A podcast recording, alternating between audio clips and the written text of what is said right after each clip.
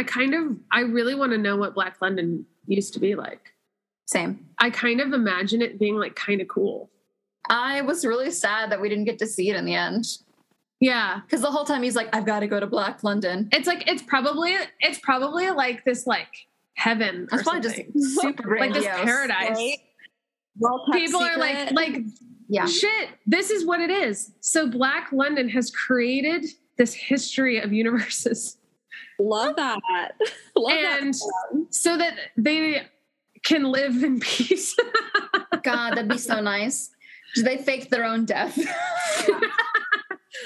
like Black London is just like it's just like magic and like Mhm. glitter. You know, it's just like this magical land. Everyone poops fairies and butterflies. yeah.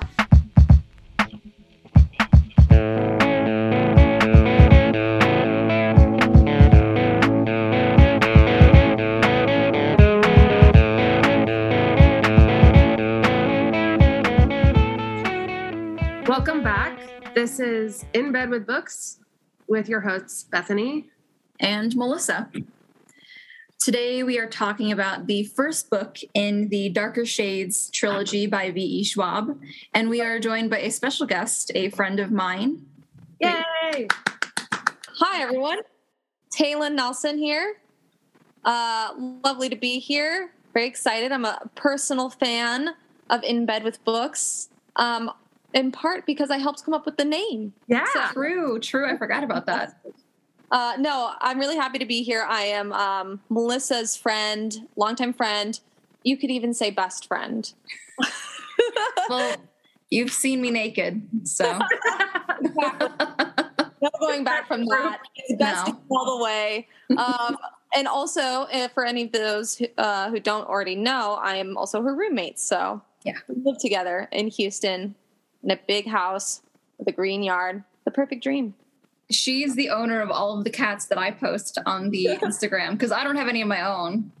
So the small gremlin, Seymour, and the beautiful angel that is Franny are both her babies.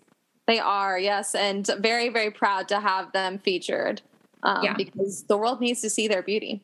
Yes, truly. So I know a little bit about you, Taylin. I know that you're Gemini, and Oh. I have a lot of Gemini, so I feel like we get we will be best friends. But what else is there about you that we should know? Yes, well, uh, you know, guilty as charged. I'm a femini. Uh, I mean, a Gemini, not a femini. um, We haven't had anything to drink. No. No, not yet. not yet, just the coffee. Um, I am unlike you two. Sadly, I am not yet a recovering academic. Unless you can be a recovering academic while still being in academia, I'm not sure that's possible. um, so I'm still, uh, you know, still in the rat race. Not sure if I'm living the dream or not, but um, I'm I'm out here in Houston. Uh, I'm in doing a PhD in literature at Rice University, and um, in my second year. So the last year was just all online, um, which you know a lot of people had to experience.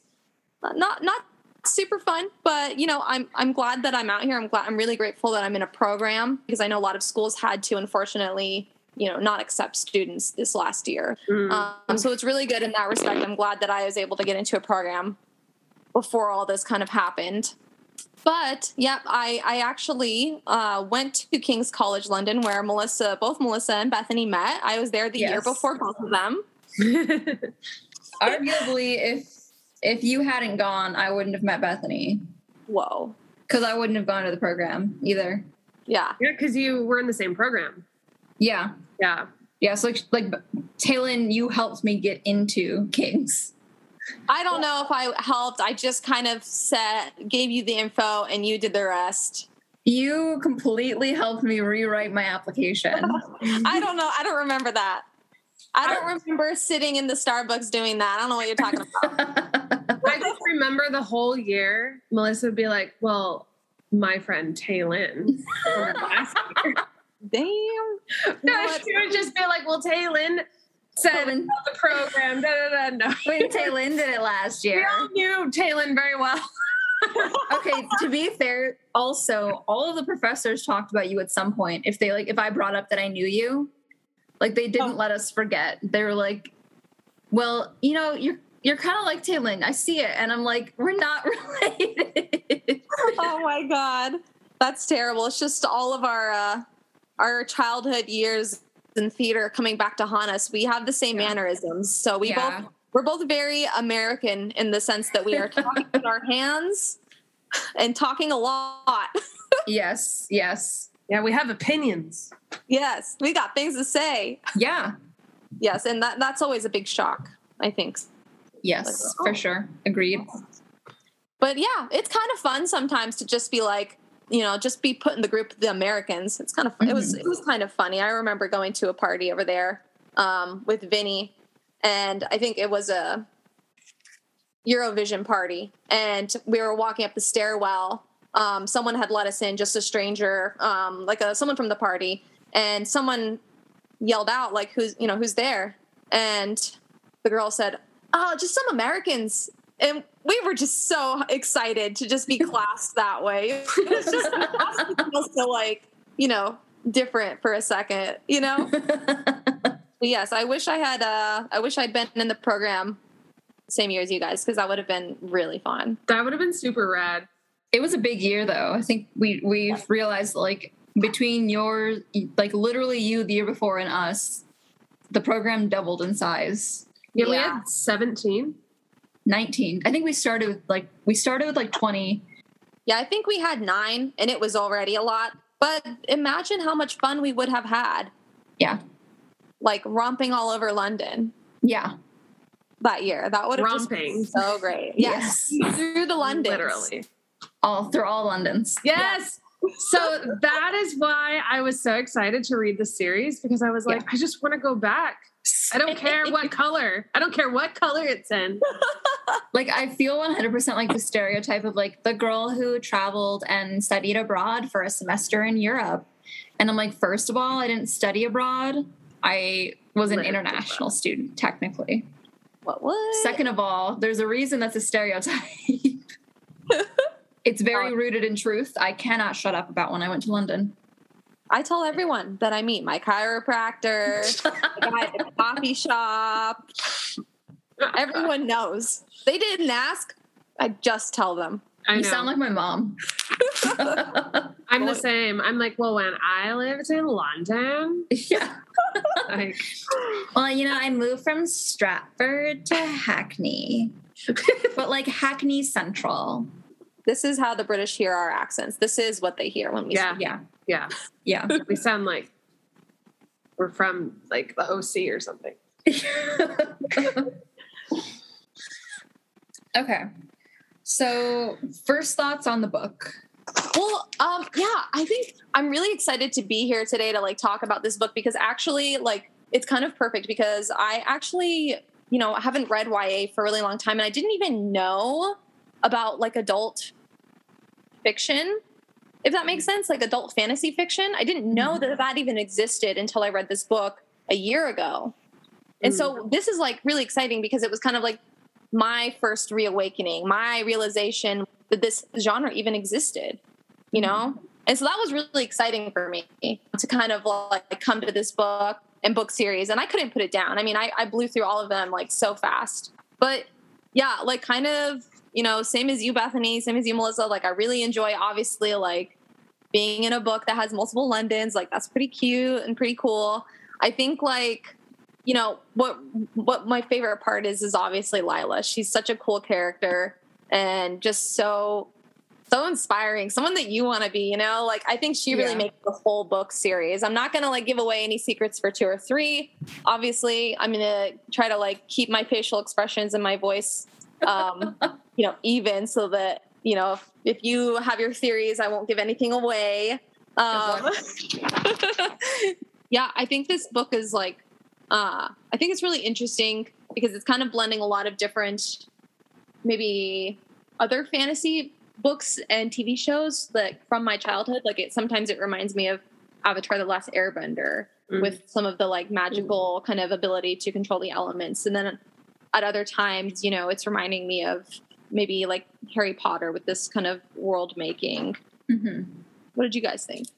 So I also loved that it was multiple Londons. I really I, I did enjoy the the style was very 18th century at times. Like like the writing style even. Like she really got into it. And we know 18th. Oh, we know. Yeah, we know. We I guess we didn't mention that, but that is the course we took. oh yeah, yeah. 18th century studies. So get Yep. ready. Um Strap in. and so this was kind of like this was a topic that we had covered in serpent and dove which was the kind of concept of fate within the story and so i really love that that's kind of an underlying like fate or like destiny kind of things because there's all of these parallels between kell and lila that happen throughout the story i love that she keeps that consistent i guess throughout the whole thing it's not just kind of like this fun coincidence it's intentional. yes exactly It absolutely is. You're totally right. She she is I really like the way she like as you say it kind of interweaves that into the story and it's something that's really exciting throughout. And I I will say that I don't think any character is kind of like unnecessary or won't serve kind of like a bigger purpose, which is something that's also really important to me Mhm. in a Mhm. story. Like when you introduce a, a character, it's not like you're just kind of, I don't know, they're passing by. Like they all have real character and a real purpose in the story, and I think that's Yeah. really. My thoughts. Well, I just finished it like 10 minutes ago, I think, before this call. So it's super, super fresh. And yeah, definitely fell in love with the covers. I've kind of had my eyes on these books for a while. It just they just look really cool. And you can tell like a lot of love went into them. And what I really gravitated towards in the book was the conversations that Lila and Kell would have together Yeah. about living and about death and the dichotomy between how they both approach that in their lives. Mhm. But I definitely felt it felt 18th century like steampunk to me. Yes. Oh, Like- absolutely. I was super into it and I just love like kind of the emphasis on objects Mhm. and the things to get you through different Londons and collecting them and like that felt very 18th century but also very like The important in a magical world, you know? Yeah. Yeah. Like, what's more 18th century than a collector? Yeah, Oh, absolutely. exactly. yeah. okay. So, Melissa's going to take us along the ride. she has Yeah. notes. so Kell, I would argue, is like the main character. yeah. And so Kell is this prince slash ward. Like it seems like the king and the queen really want him to think of himself as part of the family, but they kind of also don't really treat him as part of the family. They treat him like he kind of describes it as just being a piece in their collection, which is really sad. Yeah, I think it's like when it suits them, yeah. they will treat him magnanimously. But when it doesn't suit them, he is an outsider. Yeah. Um, but Rhy definitely like fought for him. He Yes. does Yeah. see him as family. And I think that may was made clear towards the end of the book. And I was like, oh, okay. That Rhy definitely fought to have him be more part of the family Yeah. than an uh, possession. him having to call the king and queen mother is like more a result of Rhy like arguing basically and i'm sure it helped that they were raised together and so for them for the king and the queen it's nothing it's just this kid who i'm i'm i'm assuming they stole somehow Yeah, have you guys got any info on his backstory at all? no all we know from book one is that he has like a like a memory blocking charm on his elbow is it Oh, that's and right. then his knife has K and L on it, Yes. which he's and assuming. that's where he gets his name essentially. Yeah, because they're kind of assuming that it's supposed to be his initials, and then he just goes by Kell. and then he just goes by Kell. Yeah, because why not have his real name? That'd be too normal. so Kell has been raised alongside the prince. He's tall and quirky and kind of auburn ginger, and he's got one black eye. And the black eye is what shows that he's Antari, which means he can travel between the different Londons. Yeah, he's so also he's. Go ahead. I was just gonna say, like, essentially, like the Antari. There used to be more of them, um, Mm-hmm. kind of before Black London fell and magic kind of devoured them.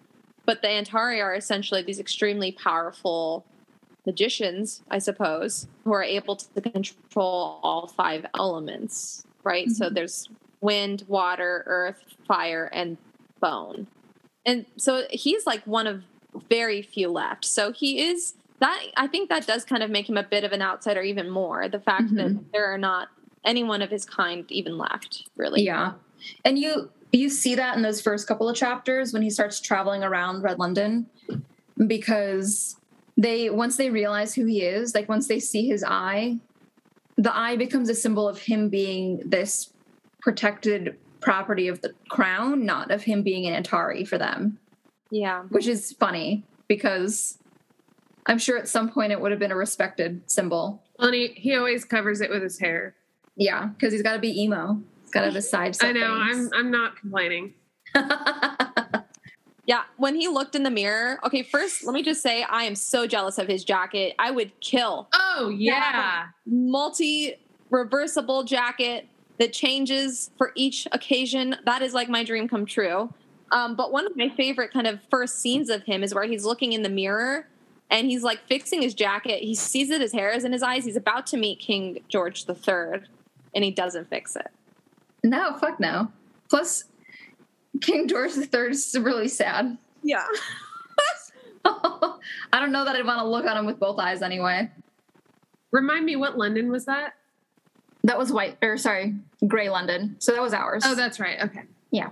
Yep. So for those of you who like are maybe less familiar with kind of uh, Georgian history, I mean, who knows um, how many listener uh, listeners are quite familiar with that? But actually, um, V.E. Schwab is kind of pulling from history here, and so like the king who's kind of imprisoned in Windsor Palace is actually based off of or inspired by like King George III, who was also called the Mad the Mad King. Is that right? Mhm. yeah.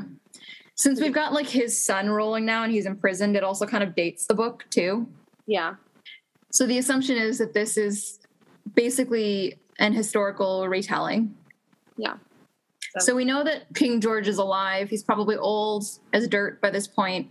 George the Fourth. And there's Georgie. Yeah, He's still the Prince Regent exactly. and still a dick, just like he was in real life. Yep. But also, so I guess Kell's also just like a very good person, sometimes to his detriment until he meets Lila. He's just so trusting.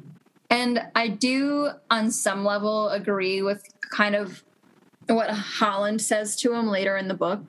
But Holland's like, the reason you're so weak is because you've never had to be strong. You've never had to fight for your life. And like, it's true Mhm. if Lila hadn't been there, he would have died like four times already. Because he was raised in a palace. And like, yeah, he gets to travel around.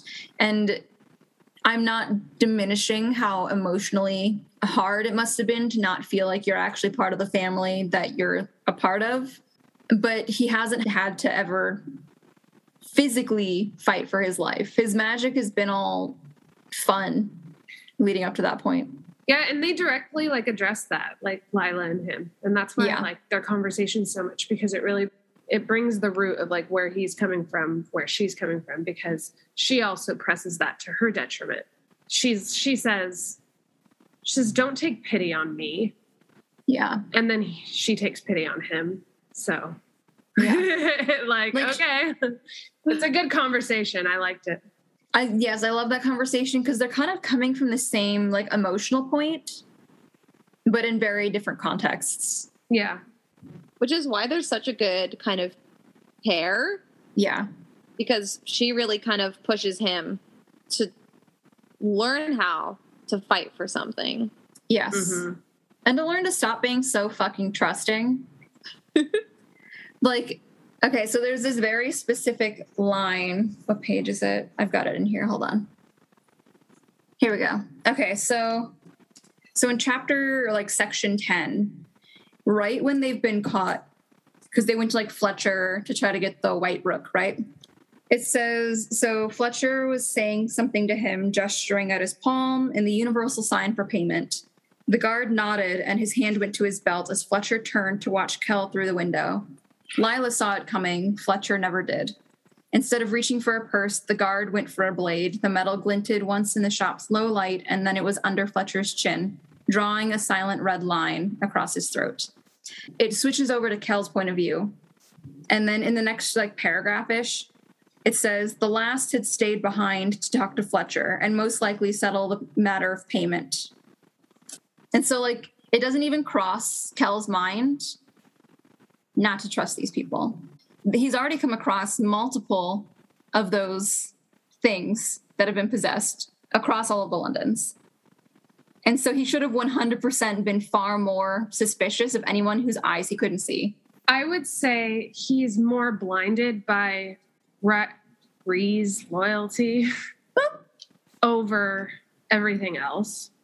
And that's why he's just not paying attention because he's like, oh, Rhy will know what to do once he like gets in. The what is it? The uh the knights aren't run by Rhy. But he doesn't know that. No, no, no. I- mean, the knights are under the king and queen. Yeah, but like Rhy's like his way in with royalty. No, no, no. I I, guess I know that. saying, I'm just saying, like, I don't mean trusting as in like he'll walk up to anyone on the street and trust them. I say trusting as in it didn't occur to him to be wary, even though he's under attack. Like that's why he couldn't go to the castle. Yes. He knew that he was carrying like danger with him. Yes, I agree with that. And I think part of why that is is because of his need to see good in people more, or at least Rhy. And that was kind of his way, yeah. So, and then like it even happens with the stone. Yeah. Uh, the stone's actually also a really good example because from the get go with the stone, Lila's like, that stone's not dangerous. That stone is clever, and that's worse. and he's just like, I can use it one more time. It's fine. I can use it once more. It won't hurt me. Because he he genuinely like he just doesn't think evil exists half the time, even though he's got it fused to his hand. Well, and he is the, even the one like reinstating all of the time that like this isn't good magic. Yeah, Magic, you have to be careful. Like, It's because he thinks he's different and special. yeah, it is. yeah. I mean, he is different and special, but it also got to his head, I think. yeah. He could think that he's more impervious to it because he's Antari. Yeah. But as we saw, he was not. But Lila, Yes! but Lila, my dream girl, the girl I want to be when I grow up. I love a good like female cross dresser. like, Yes, super into it. it. Literally my goal in life to be wearing a top hat and a big coat, walk around helping ladies. Pipe optional. pickpocketing them. Seriously, just really pickpocketing them. I love that. Um, I love that she was just unabashedly violent and sketchy sometimes, even. Absolutely. I think she's the main character, personally. I would make an argument that the story is 100% becomes interesting when we're introduced to her and only becomes interesting more interesting when her and Kell meet. Yes, that was a huge part of the book for me. I was like, finally, and then within the same point. chapter, like he, she's, he's like, I've been robbed. Like she, Yeah. she like steals shit, Shocked. stone I from was him. I feel like she's like a side character with like main character mentality. Like she refuses to accept that she's not the main character. yeah, And respect, honestly. Yeah. I got to tell you. yeah. I mean, let's talk about the incredible like moment when she's come home from a long day of pickpocketing and is like on her little boat home that she's renting from what's that guy's name? Powell. Renting from Powell and this is pretty soon in the book, right? Like I think we've only known her for a Mhm. couple of pages.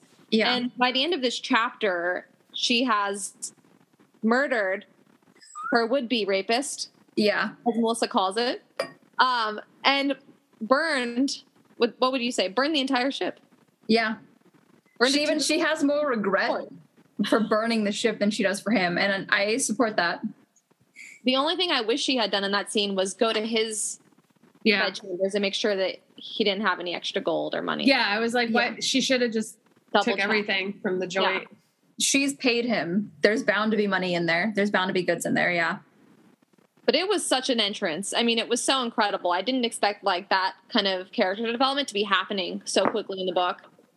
I think what was funny is that like as I was reading that and you get like kind of the image of her walking away from the burning ship, it felt very much like an action movie when like the guy blows up a building and then like walks away all cool from his uh damage. very cinematic moment. I don't I actually would love to just like say really quickly that something that I love about V.E. Schwab's writing style, and you can see this in a lot of her other books, is like as as she progresses in her writing, she will just kind of become super sort of cinematic and kind of Mm. have really quick kind of phrases that kind of you hang on to every word that's being written. Yeah. And it's, it's really kind of very tense and there's a lot of buildup going on and it's very fast paced. I really, really enjoyed that as like a 21st century reader who binge watches a lot of television. yeah. yeah, I agree. I felt like the writing style with this book was very much like small scenes yes. that were very tight and divisive. Like everything had a purpose. Like you said, every character has a purpose. Yeah. Every sentence has a purpose. Like I don't feel there's like any fluff. Um and I like that a lot. it's That's easier it. to read. It was so much easier to read Yeah. than a lot of other books in like even YA and new adult. It was very refreshing. She's a very good writer. she had this kind of benefit of being able to avoid info dumping because mm-hmm. when we're first introduced to everything, we're introduced to it through Grey London, which is the London that we're technically familiar with. And so she was able to kind of drop that in a familiar environment. Yeah. And then everything was distinguished from against Grey London because Yeah. that's what we did know. Yeah. I want to talk a bit more about Lila though. Yeah, no, for sure. I'm down. I really liked her code of living, like being a thief, but then she actually was going to pay Calla back for those clothes.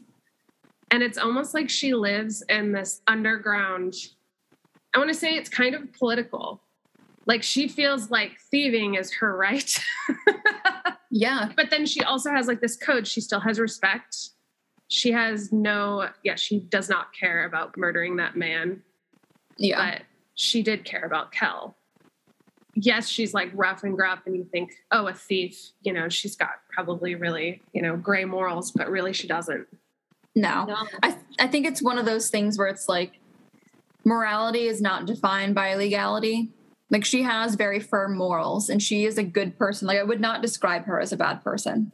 No, yeah. I do think it is political though, um, as well. And I think you can see that in like who she steals from. Like she says in the very Mhm. beginning, I don't steal from the poor. hmm I steal from the rich, right? It's a kind of Robin Hood kind of storyline there. I mean, she's kind of like the anti-hero in that way. And you could even think back to the scene where she like sees this kind of really ragged, hungry boy sitting on the street and gives him Mhm. some, you know, some money, Yeah. a coin or whatever. And then these other kind of bigger, meaner street boys like steal the money from them and she goes after them. So there is this kind of moral compass like guiding her, you know? Yeah. Yeah. And what I love it is she's not afraid to murder if she Yes. has to. Like that's kind of how much grit she Yeah. has. She kind of has this moment, like she pauses after she kills Powell. And I wouldn't call it regret for killing him, but I would say that there's part of her that's kind of like frustrated that she lives in a world where she has to, which is why I think she was so eager when he was like, There's a different London. And she was like, Well, sign me the fuck up. Like, I need out of this one. Yeah. And I think burning the ship was like very much like Symbolic. erasing that. Like, yeah yeah there's this line that she has when she kind of goes over her code where and i can't find it right now but she talks about feeling safe and the reason it's so easy for her to steal from the rich is because they always feel safe people who don't feel safe like the poor protect their shit Yeah. and so i And, like- do i do love that she's not willing to hurt the security of the poor in the same way Well, and I like so this is kind of part of the dichotomy I was talking about with Kell and Lila. I wrote in my margins because I don't write in books normally, and I did in this book because I was like, "This is a good book." But I said, uh, Kell seems to think that Lila doesn't value life because she wants to put it in danger, when in fact, he doesn't value it because he doesn't live. So it's like he's just trying to be safe from death. So he's cleaving to safety, whereas she's cleaving to actual life. And so then, I'm like, Yeah. who's actually living, right? Yeah. Because at the end of the day, she's more free than he is. Mhm. Absolutely. And that's why I mean not not to spoil anything, but the end of the book, right? Like that's why it, it really like shocks him that she doesn't look back at him Mm-hmm.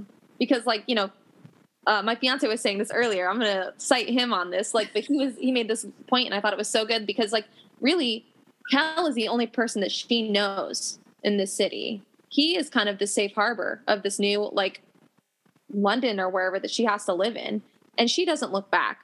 You Yeah. know, she just walks forward, and I think that the way that we see it, that moment striking Kell really shows that kind of philosophy. Mm-hmm. I also just love the image of him standing there staring at her and her just leaving. I just I imagine her like you know because it says she like pops her collar up.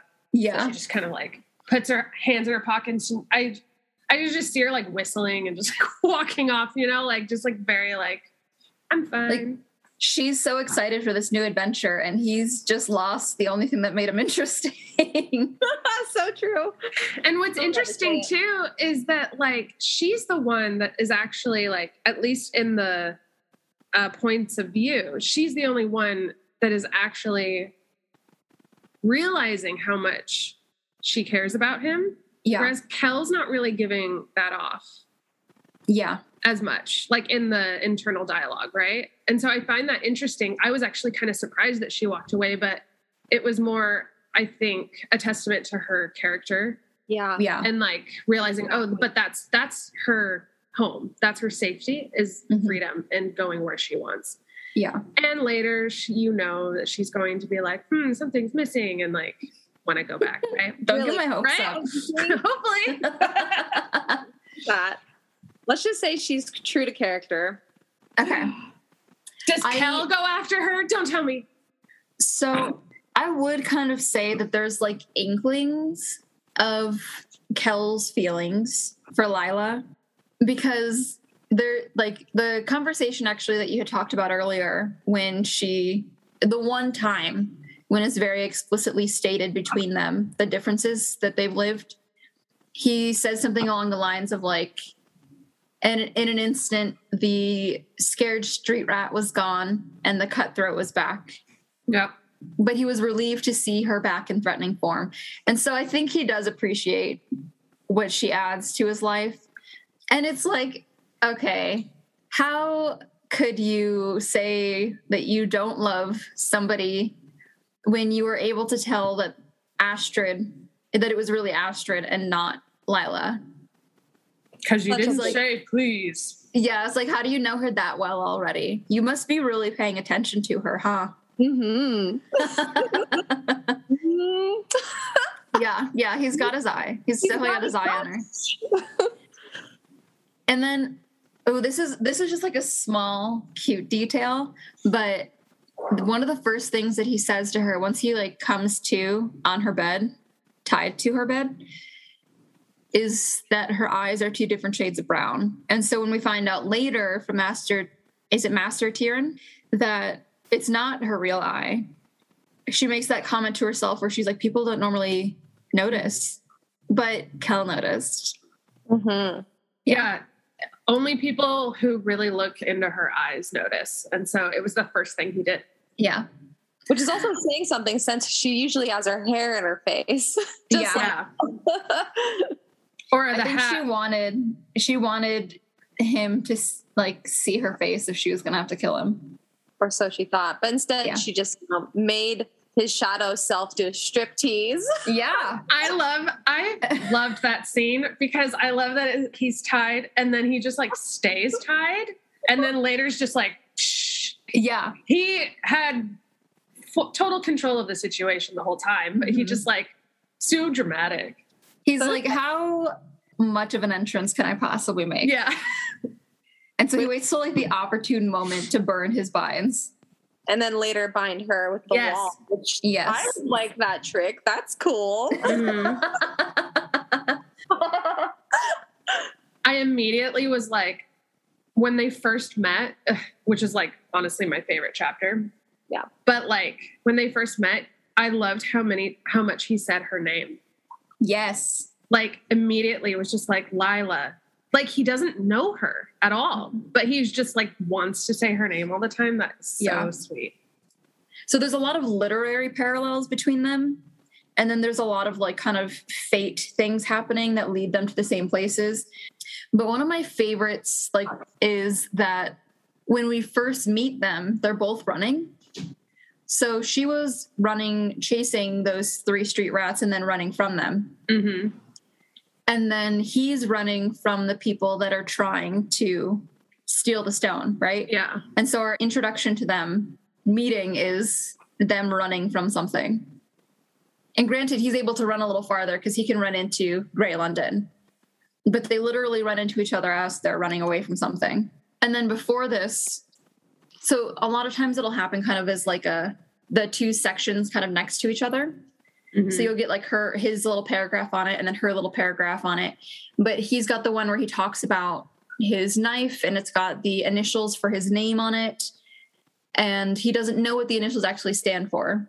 At the same time that she's looking at the silver pocket watch and she thinks it's pretty and it's got these initials on it and she doesn't know what these initials actually stand for. yeah. And like in some way, like obviously that's meaningless. It speaks more about each of their individual characters, but I like that we kind of have those parallel scenes like, like running throughout the book against each other because you get to see the ways that they're similar and the ways that they're different. which is why I would argue that they're both the main character.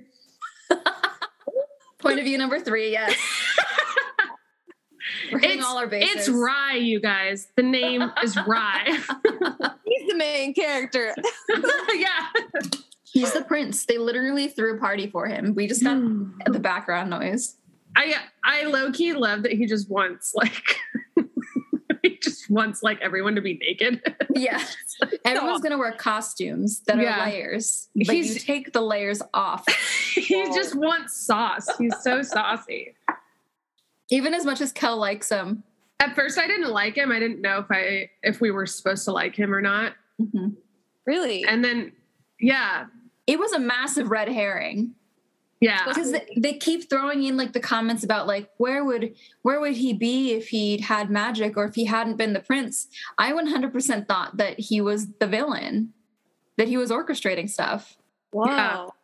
Yeah. Maybe that never crossed my mind because I truly like felt so connected to Rhy. I was like, yeah, Mm. this is me. So I mean, You just want everyone to be naked. myself being Yeah. the villain. I can only see myself being like the fun, saucy main character, side character. Kell describes him as like he'll fuck anything that breathes.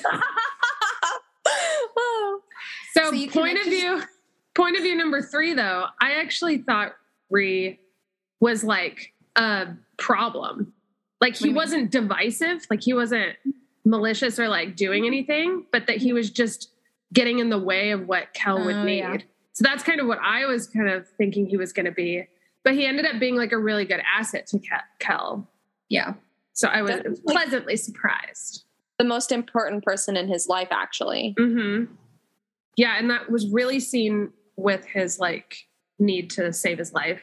Yeah, I mean, you could argue that those aren't two different things, though.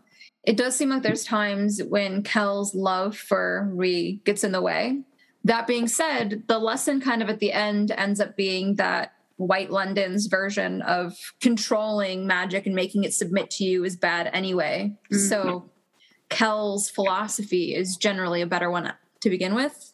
So I think it's a, at least in the first book, it's a very open ended kind of like how much of a problem could Rhy be for Kell? Well, now that they're bound together, Yeah. I mean, a big problem. yeah. So It's going to be very interesting to see how that plays out. for sure. Um, I do think we should take a moment to talk about Holland. yes. Ooh, I loved Holland. I mean, like all the other books, I love having a villain to hate. The thing is, I don't You didn't really Holland. hate him. Yeah. No, it felt very like for any listeners that watch Marvel, it felt very Winter Soldiery to me because he's not in control of what he's doing. In in his core, he's not the type of person to do these things. He's just been forced to. One by the soul binding, and two just by the very world in which he exists because he didn't want the crown, which we Right. like is assumed and then later the Danes kind of confirm. And so just by the very fact that he doesn't want to take over this world makes him a victim eventually. It makes you wonder if he was a Kell and he just got wrapped up with these twins. Yeah. Yeah, I would say that that's really true, Bethany, because like I think there's a moment where you know Kell, It's when Kell is kind of in. It's his first. It's the first time we're seeing him in White London, and he's like seeing um the Dane twins kind of you know subject Holland to having to cut himself in in Mhm. front of them and pour it into the to the cup because they believe that the magic is in the blood or whatever. And Kell kind of reflects for a moment, really kind of deeply about the fact that their positions could have easily been switched. He could have been the one Mhm. that was in, you know, like stuck in White London, born in White London, and Holland could have been the one that kind of got to Mhm. be raised in this really privileged upbringing. And I think he even re- suggests like that he regrets not speaking up in that moment, you know? Yeah. Mhm. Yeah. 'Cause he Yeah. That was a really heavy scene. yeah. Mhm. In the same way that he's having to confront, I guess, his ignorance when he's with Lila, he's obviously had to do that with Holland before because this isn't the first time he's having to go to White London and it's not the first time he's run into Holland. And so it's probably one of those things that he feels very guilty about. That like reflection that he has when he tries to be like, it could have been either of us is about the closest that he at that point can get to some kind of like internal conceptualization of his guilt because i do think he's emotionally closed off to himself. Like he's guarded. And so i don't think he ever let himself realize how bad he really felt for holland. Because then what happens after that? You have to do something about it. I was just gonna say, Melissa, that I knew that you would love Holland because he's kind of the you know bad boy that you love to meet. Um, I knew right away. Especially, there's this moment that I really kind of made it clear to me. I was like, yes, this is Melissa's type of character. When he first kind of runs into he not runs into he finds Li- uh, Lila um, in the tavern after her um, her run in with Kell. Kell has just left. He's run away. She's decided to go out and get a drink. And, you know, he drags her outside and says to her, divest yourself of your weapons or I will. I knew that that line would get you. I knew it. Should up maybe it did maybe it did Just like, okay, sexy. um yeah I, I i did love him what was what about you bethany What? about holland I just I just thought his uh like his death was like really powerful. oh yeah And that okay, so I remember you spoke of the Taylin in the past about the fight scenes in this book in this series. And I was like, wow, like the one with him and Kell was like really intense. And it was just very vivid and like well written. Mhm. Um, but I liked um yeah, just like his death and as it being a relief. Because he couldn't even if he wanted to kill himself, he couldn't really but there Mhm. was some Antari power or something that let him not like you know you know what I'm talking it, about it let him pause just long Yeah. enough that yeah to be impaled. hmm Mm-hmm. yeah that was really that was really dark Hello to the new YA. yes Yeah. Yeah, I was talking with Melissa earlier, and we we were saying, well, she was saying that she, you might re- repeat yourself about the sort of lack of sex in this book, but uh, you know, I was think I I- I really think it's the fight scenes yeah and the sort of action The rage. for that. The rage that's what makes up for it. I think. 100% um i think i i genuinely believe there's a place for rage it's not a an emotion to be demonized Mm, it's going to exist either way so you might as well accept it yeah. And it's nice to have that kind of outlet for it because when you read smut, when you read like really nasty sex scenes, right? Your sex life isn't always going to be like that. And I don't want to speak for everyone's, but every single time somebody has sex is not going to be like that. It's not all going to be like Poppy and and uh, Casteel yeah. having crazy sex constantly. And so when you read smut, it's nice to have that release, that like emotional release that crazy wild sex gives, right?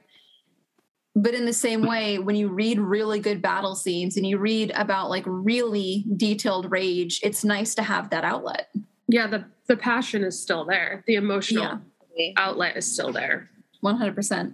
I would like to hear what you guys think about um, the scene between Beloc and Lila.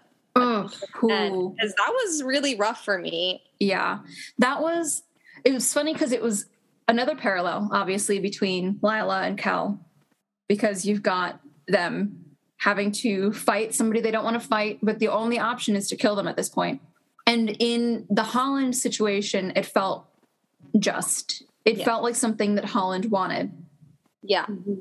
But Lila has the line where she asks Beloc, How do you want to die?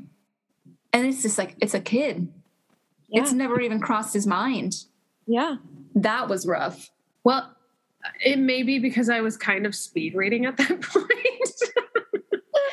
but I was like, it it happened really fast. Like there wasn't yeah. a lot of time for her to think. There wasn't a lot of like back and forth about like, okay, are you sure?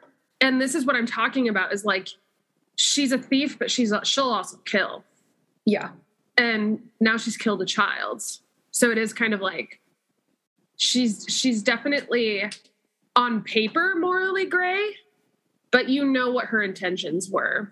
Yeah. And they were good because at the end of the day, like the kid was like, please just do it. Yeah. Yeah. Yeah. I and Holland kind of sorry, it was kind of like Holland. Because yeah, Holland it wanted it. And the kid the kid had to like kind of beg her. Mm-hmm. I think what's interesting is that with Holland, we only got this kind of hearsay about what's happening and why he is why he is. But from with like Beloc, we get from very beginning why he's with Athos and Astrid. He just didn't bow.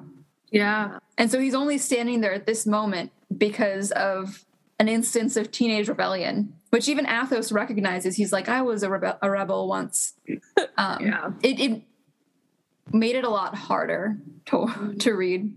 I had a really hard time reading it. I I actually was kind of upset by it when I first read it. Like a, mm-hmm. a little upset with Lila, if I'm being honest. Like mm-hmm. I felt like there was a, a. I mean, it's hard because I feel like you know, it. You never know what you're gonna do in these instances, and as you say, Bethany, like it happened really fast. And I think in mm-hmm. that instant, like it, it's it's realistic in the sense that like she didn't have a lot of time to kind of, you know, make any kind of different decision, a creative kind of alternate way to help this kid because what can she do? She doesn't really know. Mm-hmm. You know, she doesn't know magic. Um, but it was upsetting to me that it just kind of moved on and the book ended and it wasn't really mm-hmm. revisited. Yeah. And so that was kind of upsetting for me because I felt like it was really traumatic and upsetting for me to read. And I wanted her to maybe like reflect on it at some you point. needed some kind of closure. I did, and I felt yeah. like I didn't get that. Yeah. Instead, she's like, "Let me go find my map." yeah. And you're like, "Wait, what?" Like, uh, you just went through like the biggest adventure of your life. Yeah. And she did some shit. Thing. Yeah. And I feel like the death of Beloc um, is a little bit kind of I don't know. I feel like it's all kind of tied in as well with like Barron's death. Yeah. I don't know. Like I feel like she's not really she's not getting closure herself with Barron's death. Yeah. And I feel like that maybe that's why she didn't. That's the only reason I could come up with for why she didn't reflect on. Like, I mean, return to it. Y- yes. So, because I feel like she hasn't dealt with that yet. You know, Lila, when living on the streets, you can't let those things stop you. Yeah. And so, while I while I do say that she is honest with herself, and I'll stand by that, she doesn't let herself feel things for too long. So yeah. she had that moment where she paused after she killed Powell and she probably felt a few things, but then she just burned the, the ship down. Yeah. When they find out that Barrons died, and she clearly, clearly has a very strong attachment to him. the only really acknowledgement that she has about it is that she asks to be the one to kill Holland. And then, but then after that, it doesn't even really come up again. And so you can tell that she's just kind of like pushing everything down. Yes. Like it's going to be this big, ugly sandwich that she's going to poop out later. and what's interesting is then you have the contrast of Kell when Rhy is hurt and dying, has no hesitation in binding his life to him mm-hmm. yeah. and almost feels too much because Yeah. she's like, don't do this. Like, you don't want to do this. And he's just like, I'll do what I have to do. So it's almost like she doesn't reflect enough and Rhy almost does too much. Yeah. She's not letting the like the hurts of her past ever come up. She never reflects on those things, but she's always honest with her feelings in the moment. Whereas you've got Kell, who's like the flip, the opposite, who like won't acknowledge his feelings for her in the moment, but will reflect on his history with the royal family and like how he loves them all so much. Mhm. So like through through the book, she gains more compassion the longer she spends time with Kell. Not that she didn't have it before, but I think she feels safer expressing it. yes. And then on the opposite end is that Kell gains like street smarts. So where he didn't bat an eye when those knights were kind of sketchy, like they all had their hoods down and everything, and you couldn't really see their faces. When Lila comes out later, but it's really Astrid, he figures it out. Because at that point, he's been spending so much time with Lila that he's kind of absorbed some of her street smarts as well. And so they're helping each other Yeah. in a few ways. Absolutely. So I feel like we've touched on this a couple of times, but I do want to delve a little bit deeper into I guess like the the ethics behind them closing the doors between the realms. I think it's fucked up. Yeah. super fucked up. I think Yeah. it really sucks that like because of proximity, White London had to bear the brunt of everything that went down Mhm. when Black London fell. And that like the people couldn't have been like brought over before they sealed the doors or Yeah. Saved. I feel like it was kind of like a stupid move. Not, I guess it's a more of a hindsight thing, but White London suffered a lot because of the way that they did it. Yeah. And so I feel almost like White London is kind of heading toward what went down in Black London. Absolutely. It's And just like going to be a progression up Yeah. around the universes. Yeah. Like, Yeah, there needs to be a way that you can work with it all, right? mhm. And there's a, there was a lot of going back and forth with Kel and Holland about controlling it, Mhm. but Kel was not about controlling it; it was about respecting it. yeah. So it's a little political philosophy. Yeah, I really liked the philosophy of that. I thought it was really moving. But I don't think that necessarily White London's, I'm not sure if I'm sold on the idea that White London, you know, wouldn't have had that as well if they had become Yeah. subsumed in Red London's like country. hmm Like closing the doors and having Antari lock them clearly didn't work in their favor because one London has almost no magic left at all. The other one has abused it so aggressively that like its people have disgustingly pale skin and black veins. hmm And then Red London is just living it up. Yeah, They have no, yeah, like societal issues at all, do they? They're just No. like a society of privilege and wealth. Exactly. Yes, I really liked the imagery of all of the different Londons, Red London being like, yeah, like the party city, almost like this red carpet kind of celebration. Like it's even like you have the event of Rhy's birthday and just like this big party and masquerade. White London is almost just like dusted in ash. I was trying to kind of figure out it's not even so much that it's white, it's like almost everything has kind of a wash over it Yeah. and it's like grayed out. So it's white London was more gray.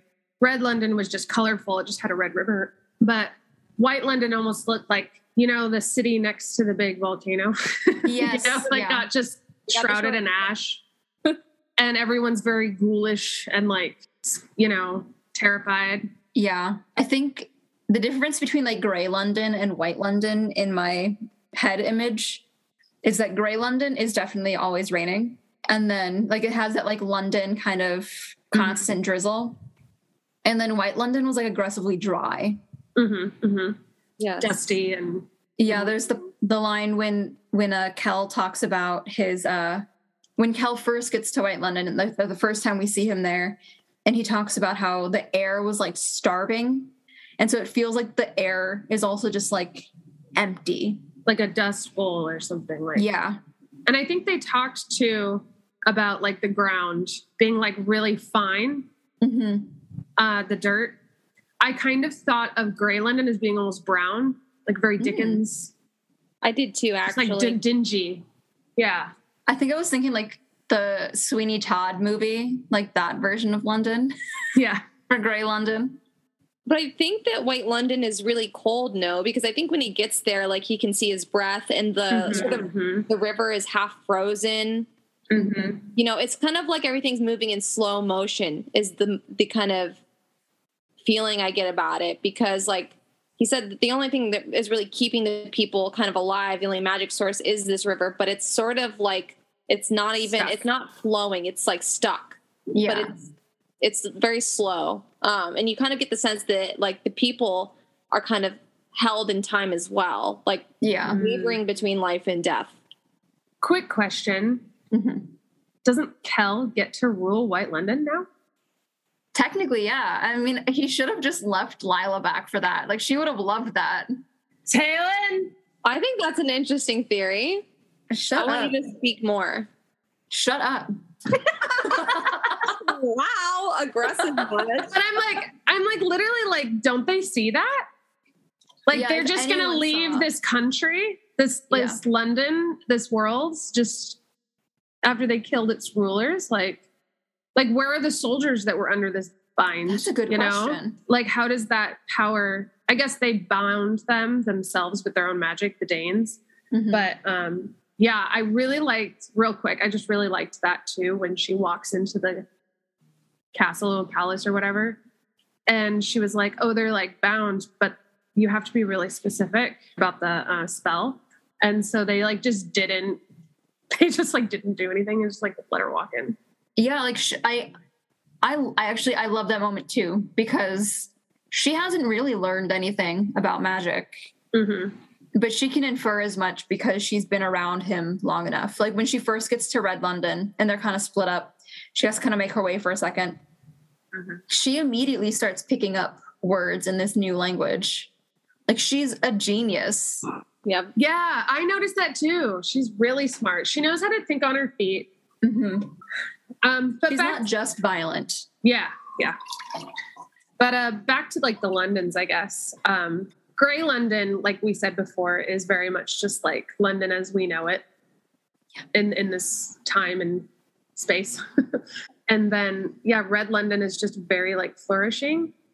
I do always love the kind of notion in historical fiction specifically where it's set in one of our settings and it's like magic used to exist in this realm because it, it, it kind of it makes it Mm. like feel like it could come back almost you know Well, and even Master Tieren says it still lives everywhere. Yeah.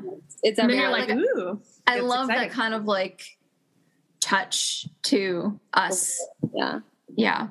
I do really also like this is not really related to anything we were talking about how the magic within the stone was personified. Because Kell has a lot of like animistic views where like with the air when he talks about the starving air like he personifies the air in that moment. But it's real because the second he lets his magic out he can feel it absorbing that magic.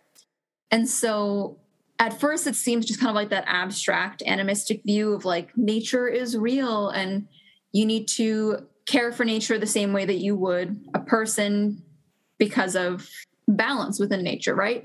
Absolutely. Yeah i think at one point he even says like it's not a renew his people don't think of it as a renewable resource or as an endless resource. Mhm. Mhm. like they they use it respectfully. Yeah. But then i love how that becomes literal when we get the point of view sections from the bodies that the stone is possessing and so we're like animistic views in general can be kind of I don't want to say playful at all, but like they can be almost whimsical in these kinds of environments, in this kind of like in this setting. And you get both sides of that though, because you get Red London where it is very sweet, but then you also get the stone that's like, ah, I blew through Southwark in an hour. Like literal bodies. Like he possessed and burned through literal bodies in an hour. But it's this object that we're getting the point of view from. And I love the Absolutely. I love that it was very like seductive. Mm-hmm. There's kind of like hints of just like dark, seducing, also kinky, like Like he goes to the things going on. Yeah. and he's like, she she was a willing uh, vessel, the easiest kind. And I was like, that's a interesting choice of words, Mr. Stone. Mr. Stone. But also kind of interesting parallel now I'm thinking about it. Like I wonder if Red London is a little bit like the upper classes that Lila steals from. They're a little oh yeah. like they Mhm. are they aren't. They feel safe, you know, which is why Mhm. they didn't see this this tra- this kind of like mass what would you call this? A mass They call it the sickness, is what they call it, right? Like that's why they Mhm. didn't see it coming and didn't know what to do and just Yeah. kind of scapegoat Kell Well, and- everything. Well, then you have these characters coming from all different Londons. Lila's from gray, Kell is from red, Holland is from white, right? hmm And they all kind of take on those attributes, right? Kell's very safe, but he's just afraid of dying. Lila is fighting for her life all the time and wants to get out of the rainy gray city. Yeah. what? yeah.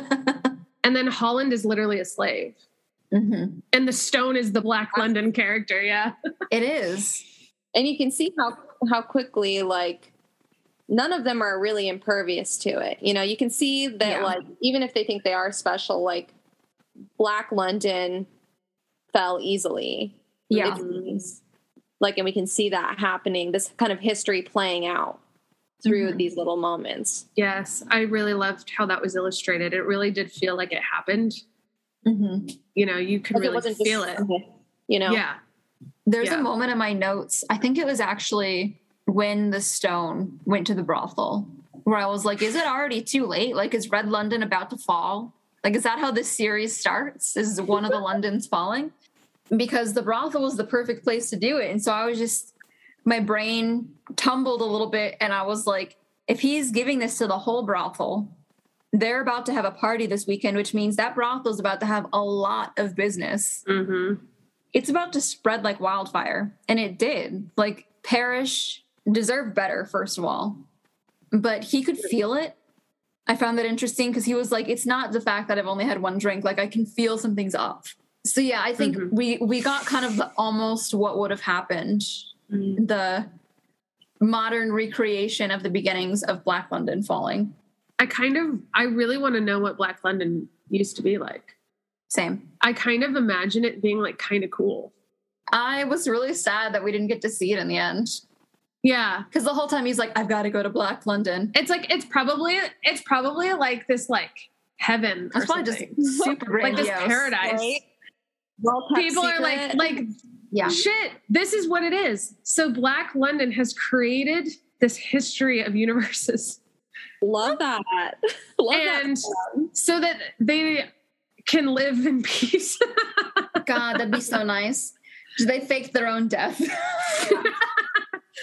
like Black London is just like it's just like magic and like mm-hmm. glitter. You know, it's just like this magical land. Everyone poops fairies and butterflies. yeah. no, I do think, I do hope at least that we get more about Black London in the future. And maybe I do think some of it is like coming from Blood and Ash, where we find out that Atlantia isn't quite as Yeah.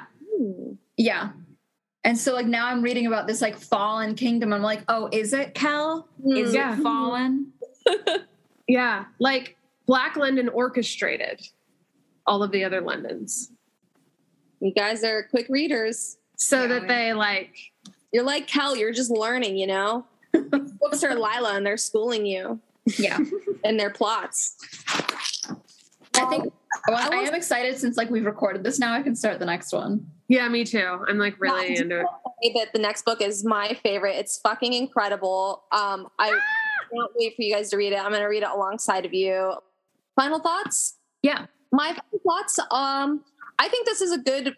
Um, wait, I don't know. Like, it's hard because I've read all three, but I do think that this was a really excellent first novel. I think that um, at times I felt like maybe it, you know it, this is always how it goes with the first anything you know a first book first episode like there's the world building and you know you have to Yeah. kind of be a little patient but i do think that there was a lot of really excellent kind of character building all really lot like a lot of really excellent action and a good and i think a good ending too that made Yeah. me kind of want want to see what happens next like i i don't really know when i I- when i think back to like finishing this first novel I didn't really know what was going to happen next at all. And Yeah. I think that the unknown about that is kind of exciting because the story could play out really in so many different ways. So then follow up question on that. Without any spoilers, having read all three books now, would you say that this was a good kind of lead into those?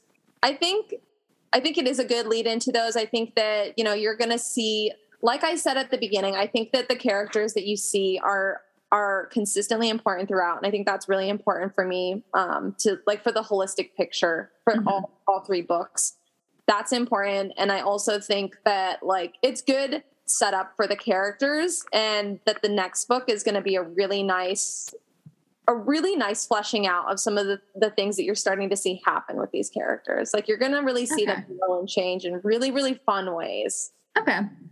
So as a first timer, I really did like this book. I did joke with Taylor a couple of times that like without the sex, I was surprised that I stayed as interested for as long as I did, which I think speaks to the testament of the the world that V. Schwab has created in here.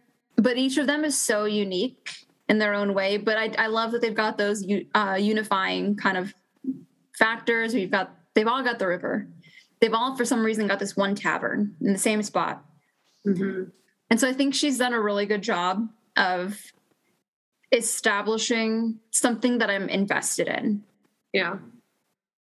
I really enjoyed I'm kind of a slut for like aesthetics, like the fucking front of the books. I was like, hell yeah. But also like it followed through and it was just like I could see it and feel it. It was very like tangible. But also it just was very tightly written. It was enjoyable to read. I didn't feel like there were any slumps.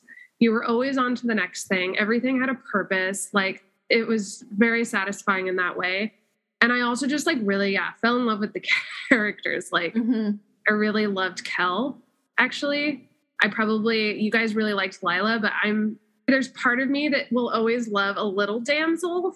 Like Yeah. like not like damsel damsel, but like you have to come from somewhere. Yeah. Yeah. And I like that he's starting to harden a little bit. I think what's funny is that I kind of viewed Kell as the damsel. Yeah. That's what I'm saying. Yeah. Like Kell is the, like the the princess that needs to be broken a little bit. Yeah. And Lila's the bad boy that's gonna help do that. Yeah, I love that because I even thought too, like when he was saving Rhy, he's very emo- emotionally driven, Yeah, which was Yeah. refreshing in a male character. for sure. And she's very like, how is Decisive. this going to help me in the future? Mhm. Logic. yeah, You guys are really going to enjoy book two. I just can't wait. You're going to love it. I'm literally gonna start it tonight. You just say the sexual tension. As if it wasn't enough already. he kissed her.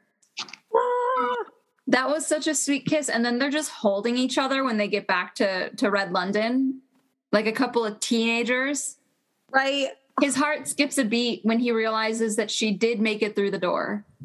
yes. So we talked about how like Lila's kind of always like, oh, I actually need him esque, right? But he does it through action. Yes, he's he the one that like, yep, he's the one that like holds her and he he suddenly feels sad Yeah. that he thinks she didn't make it instead of Yeah. having a long internal monologue like she does about yeah i'm staying for kell but for this reason too Convincing Yeah. yourself. yeah Thank you so much for having me. It was such a pleasure to talk about this book with you guys. Um, I'm happy to, yeah, happy to come back anytime. Yes, please We're happy do. to have you. It was really fun. Yeah. Yes. I loved that we would have like three different perspectives on things. Yeah. Yeah. Like that was kind of fun. The who's the main character? How do you pronounce re, rye? Although we don't have three opinions on that, but we should do the poll. Is it pronounced re or rye? yes. yeah. And then for the next book, we'll pronounce it however. Wins. Yeah. Who Yeah. wins? And so Yeah. it'll just be one of us going like, fuck, three, Exactly. rye. Yeah. So So tell us, listeners, do you think it's re or rye? Yeah. Let us know. mhm. Mm. All right. So that is the end of book one. We are going to race through book two and bring that to you next week. And that's going to be a Gathering of Shadows. Meanwhile, you can find us on Instagram at In Bed with Books Pod. And until then, thanks, Taylin, for being with us. Thank you. thank you. And uh, happy reading. Happy reading. Bye. Bye. Bye.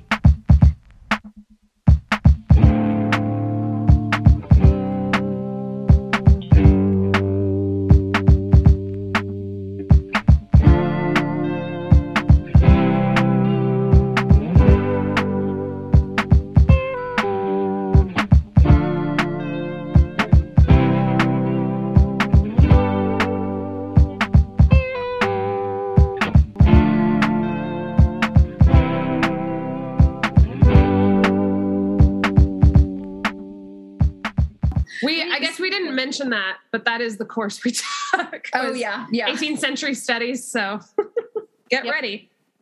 Um, Strap in. and